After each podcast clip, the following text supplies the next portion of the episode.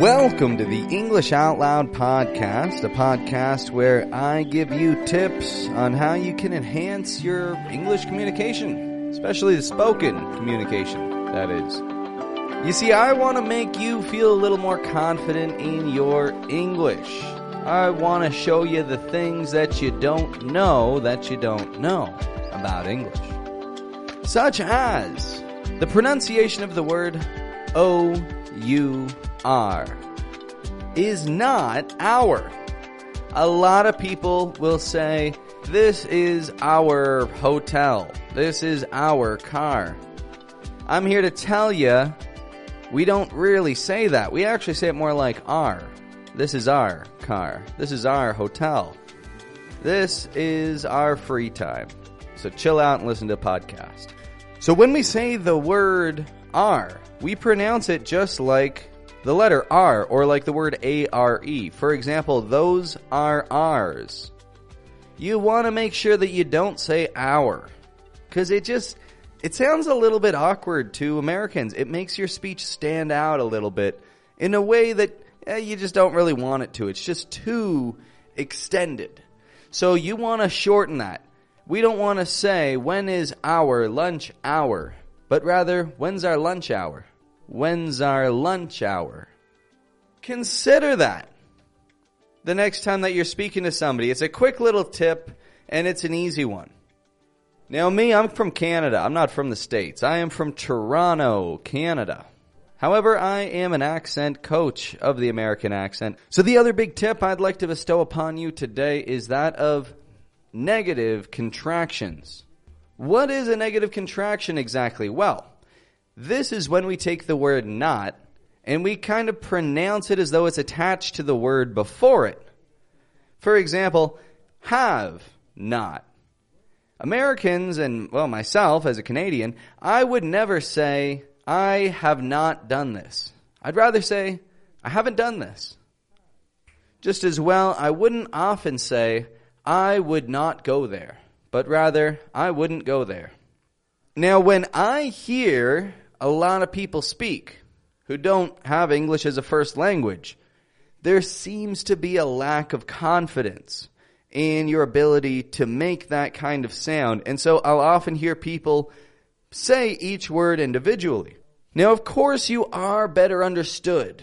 People can totally hear what you're saying.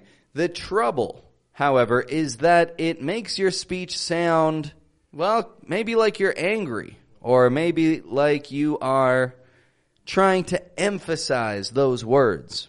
And we don't always want to do that. Sometimes you do want to do that. And when you do want to do that, well, we'll talk a little bit about that too. But the main thing we want to talk about today is how you can improve your ability to say haven't or I can't go. Imagine if you could say that with confidence. I can't go. Can't go. You know that I'm not saying I can go.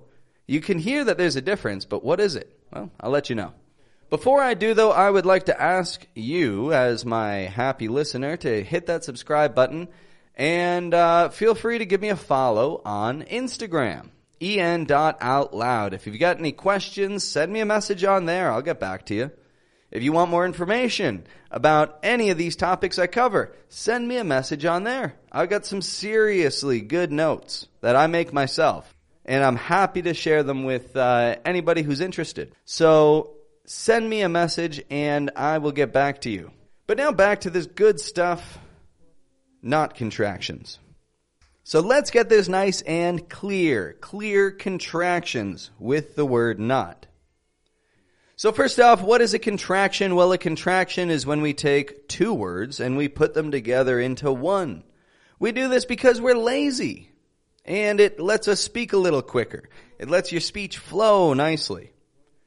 So the word not, you see, it can often be contracted into the word before it if that word is a conjugation of to be, such as like wasn't, a conjugation of to do, such as don't.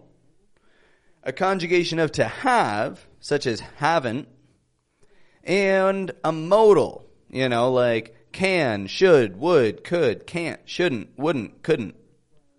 So Americans will always make this contraction when speaking casually, when we're not emphasizing the words. Now this is kind of the same habit that's used in the NT combination when N and T come at the end of a word. I've a whole other episode on that, like, I don't know, episode number six or something. But I'll give you a quick little recap. You see, when N and T come together at the end of a word, you don't release the T. You want to hold that T back. And also you don't really pronounce the N too long either. You rather shorten the N.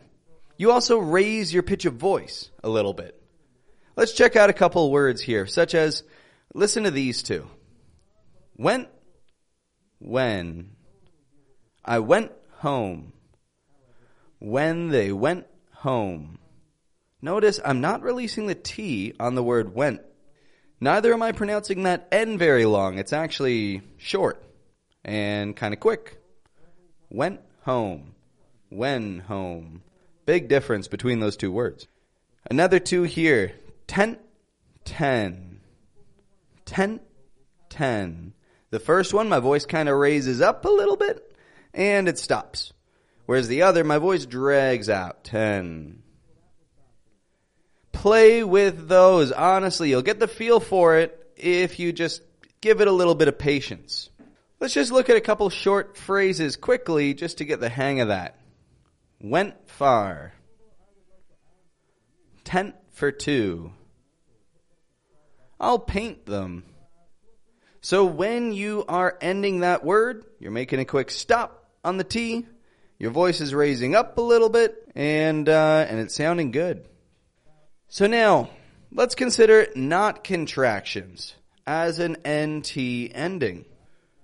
When we say can, we stretch that N out at the end of the word. I can.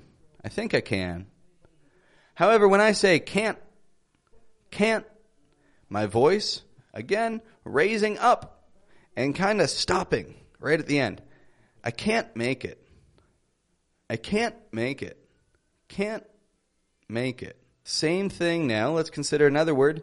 First, do. You know, the positive. Do. Now, the negative of that, don't. Don't. I don't think so. I don't think so. Don't think. Again, I am pausing at the end of that word. I'm not letting the T out. I'm not saying don't think so, nor am I saying I do not think so. But I don't think so. Another good one here. Was. So that's the positive. Now the negative. Was not. We want to say wasn't. Wasn't. It wasn't here. It wasn't here. Quick little pause. We'll look at just a couple more here. Let's consider have. The positive. Have. And now the negative. Haven't. I don't say have not. I say haven't. My voice raises up at the ending. I haven't been. I haven't been. Notice also how I say been. You know, I'm not saying been, but been. Been is actually what I would naturally say being Canadian. However, been is the American accent, which is kind of what I'm teaching right now. So I haven't been. Being more British English. Been super American sounding. So play with those. Play with those. Keep getting the hang of them. The more that you use those in your own life, the more that you keep your ears open for them, the more that you'll catch it. And the more that you catch it, the easier it'll get. This will indeed get easier if you just keep an ear open. So my first suggestion on how you can get really good at this is to listen when Americans are talking, or Canadians, or even British folk. Listen to people from Britain. When we're talking, listen closely just for these words. Can't, don't, wasn't, haven't. For those four words. They come up a lot. They're super common words if you keep an ear open for them, specifically, you will start to notice how people are saying it. And with the tips that I just gave just now, and even, you know, refer back to that NT word ending uh, episode as well if you need. Or just ask me for more information, like I said, no problem, ask for more. With these resources available, you can get a clear NT sound. It's just going to take some focus, but you can totally do it. And you want to make sure to consider as well that you're not overly stressing each of those words. As I mentioned at the beginning of this episode, if you were to say, I was not there, or it did not work, instead of it didn't work, people really hear this as if you're trying to uh, emphasize those words, as if, you know, maybe you're stressed. Maybe you're not in a good mood about this. I'm not saying that you are sounding angry. I'm saying you want to avoid sounding angry when it's not necessary. So, watch for that. It's best to keep an eye out, and it's best not to pronounce each word individually. It's really best to make a contraction. Now, a couple of things that I'd like to do to practice this is uh, just with a couple of sentences and maybe some idiomatic expressions. A few things to just get the hang of it. Listen to this first one here. It isn't my fault they aren't ready. It isn't my fault they aren't ready. It isn't my fault they aren't ready. In the words isn't and the words aren't, I did not say each of those individually. I didn't say is not.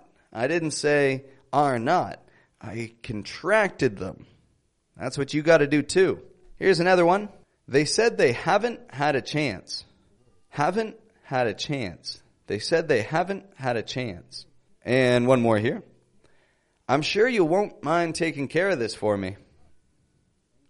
I'm sure you won't mind taking care of this for me. Sounding good so far. I hope it's sounding good. If it's not sounding good, just keep practicing. As long as you're not releasing that T at the ends of the words, and as long as you're not saying each word individually, then I can guarantee you're probably getting the hang of it more or less. If you are doing those things, then that's alright. Just keep practicing.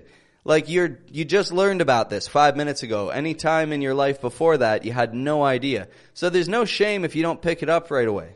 Just take your time. Repeat these things again and again.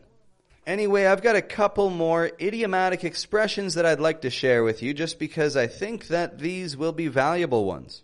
First off, won't tell a soul. If I say I won't tell a soul about that, it's like saying I promise to keep a secret. I won't tell anybody. Won't tell a soul. So I could say, uh, I won't tell a soul about your secret, I swear. Won't tell a soul. Another one here. It isn't rocket science. It isn't rocket science. Notice I didn't say it is not rocket science. I said it isn't rocket science. So what does that mean? It isn't rocket science. Well, this is to say a task that you're doing doesn't require an expert. You know, anybody could do it. It's, it isn't rocket science. So you could say, uh, I'm sure you can change a car tire. It isn't rocket science. And I'm sure you can change a car tire because, well, it isn't rocket science. Here's one more good idiom for you. And then we'll wrap things up today. Don't put all your eggs in one basket. Don't put all your eggs in one basket. What does that mean? Well, that means diversify your assets or don't bet a hundred percent on just one thing. If you do and you win, okay, you know what? Maybe that's fine. If you put all your eggs in one basket, you watch that basket like a hawk.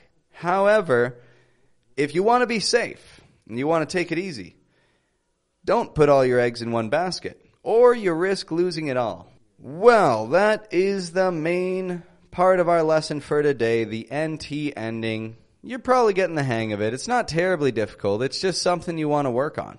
It's just something you want to keep an ear open for and you want to get used to hearing. Uh, by the way, sorry that it's a little late. Uh, whatever. Whatever. You know, you're, I don't got a boss. Well, I mean, my boss is everybody listening in a way. But keep listening. You know, keep listening. These episodes will keep on coming. It's just, I, uh, time management. Time management is not my strong point. Yet. I'm working on it. I'll make it a strong point. But at the moment, oh, you know, at the moment, I just I look at Google Calendar and I'm like, okay, I got an hour free here, an hour free there. Let's see what we got. But it's it's you know tough, tough to schedule your stuff all the time. But whatever, you know. Next Friday, I'll have something new out. I'll have something new coming out this week. Something new coming out later. I got great ideas for some really fun interviews. Anybody who likes singing, and we all sing in the car. I know that people are, say that they don't like singing, but come on. When you're alone in the car, you're going to sing a little bit. And for people who like singing, I've got a nice, a really fun little episode that I'm devising at the moment that has to do with singing to practice your English speech. Like singing to enhance your accent. I got a couple very talented vocalists that I am eager to interview, and uh, well, once I get that done and together, then that's going to be a really cool episode too. Anyway, if you like singing, I got something for you. If you don't like singing, well, then, you know, listen for the other stuff. Well, I got to get going. Have a wonderful day. Enjoy your drive, uh, your breakfast, or dinner, or your walk or your your exercise, whatever you're doing, enjoy it. Get some fresh air. Get a little vitamin D with that sun. And don't forget to hit subscribe because I've got many, many more great things to say. Like, I want to put out a lot of these, you know, lessons right now. I want to put these things out there so that people can start learning. So that people can just, you know, just start getting the feel for this at the moment because you really want to know what you're doing when it comes to your accent. You want to be aware of how you're speaking. I mean, it's fine if you think that you got a thick accent. You speak however you're comfortable speaking. But if you feel that you want to change that, then I mean, well, keep on listening. Anyway, have a good one.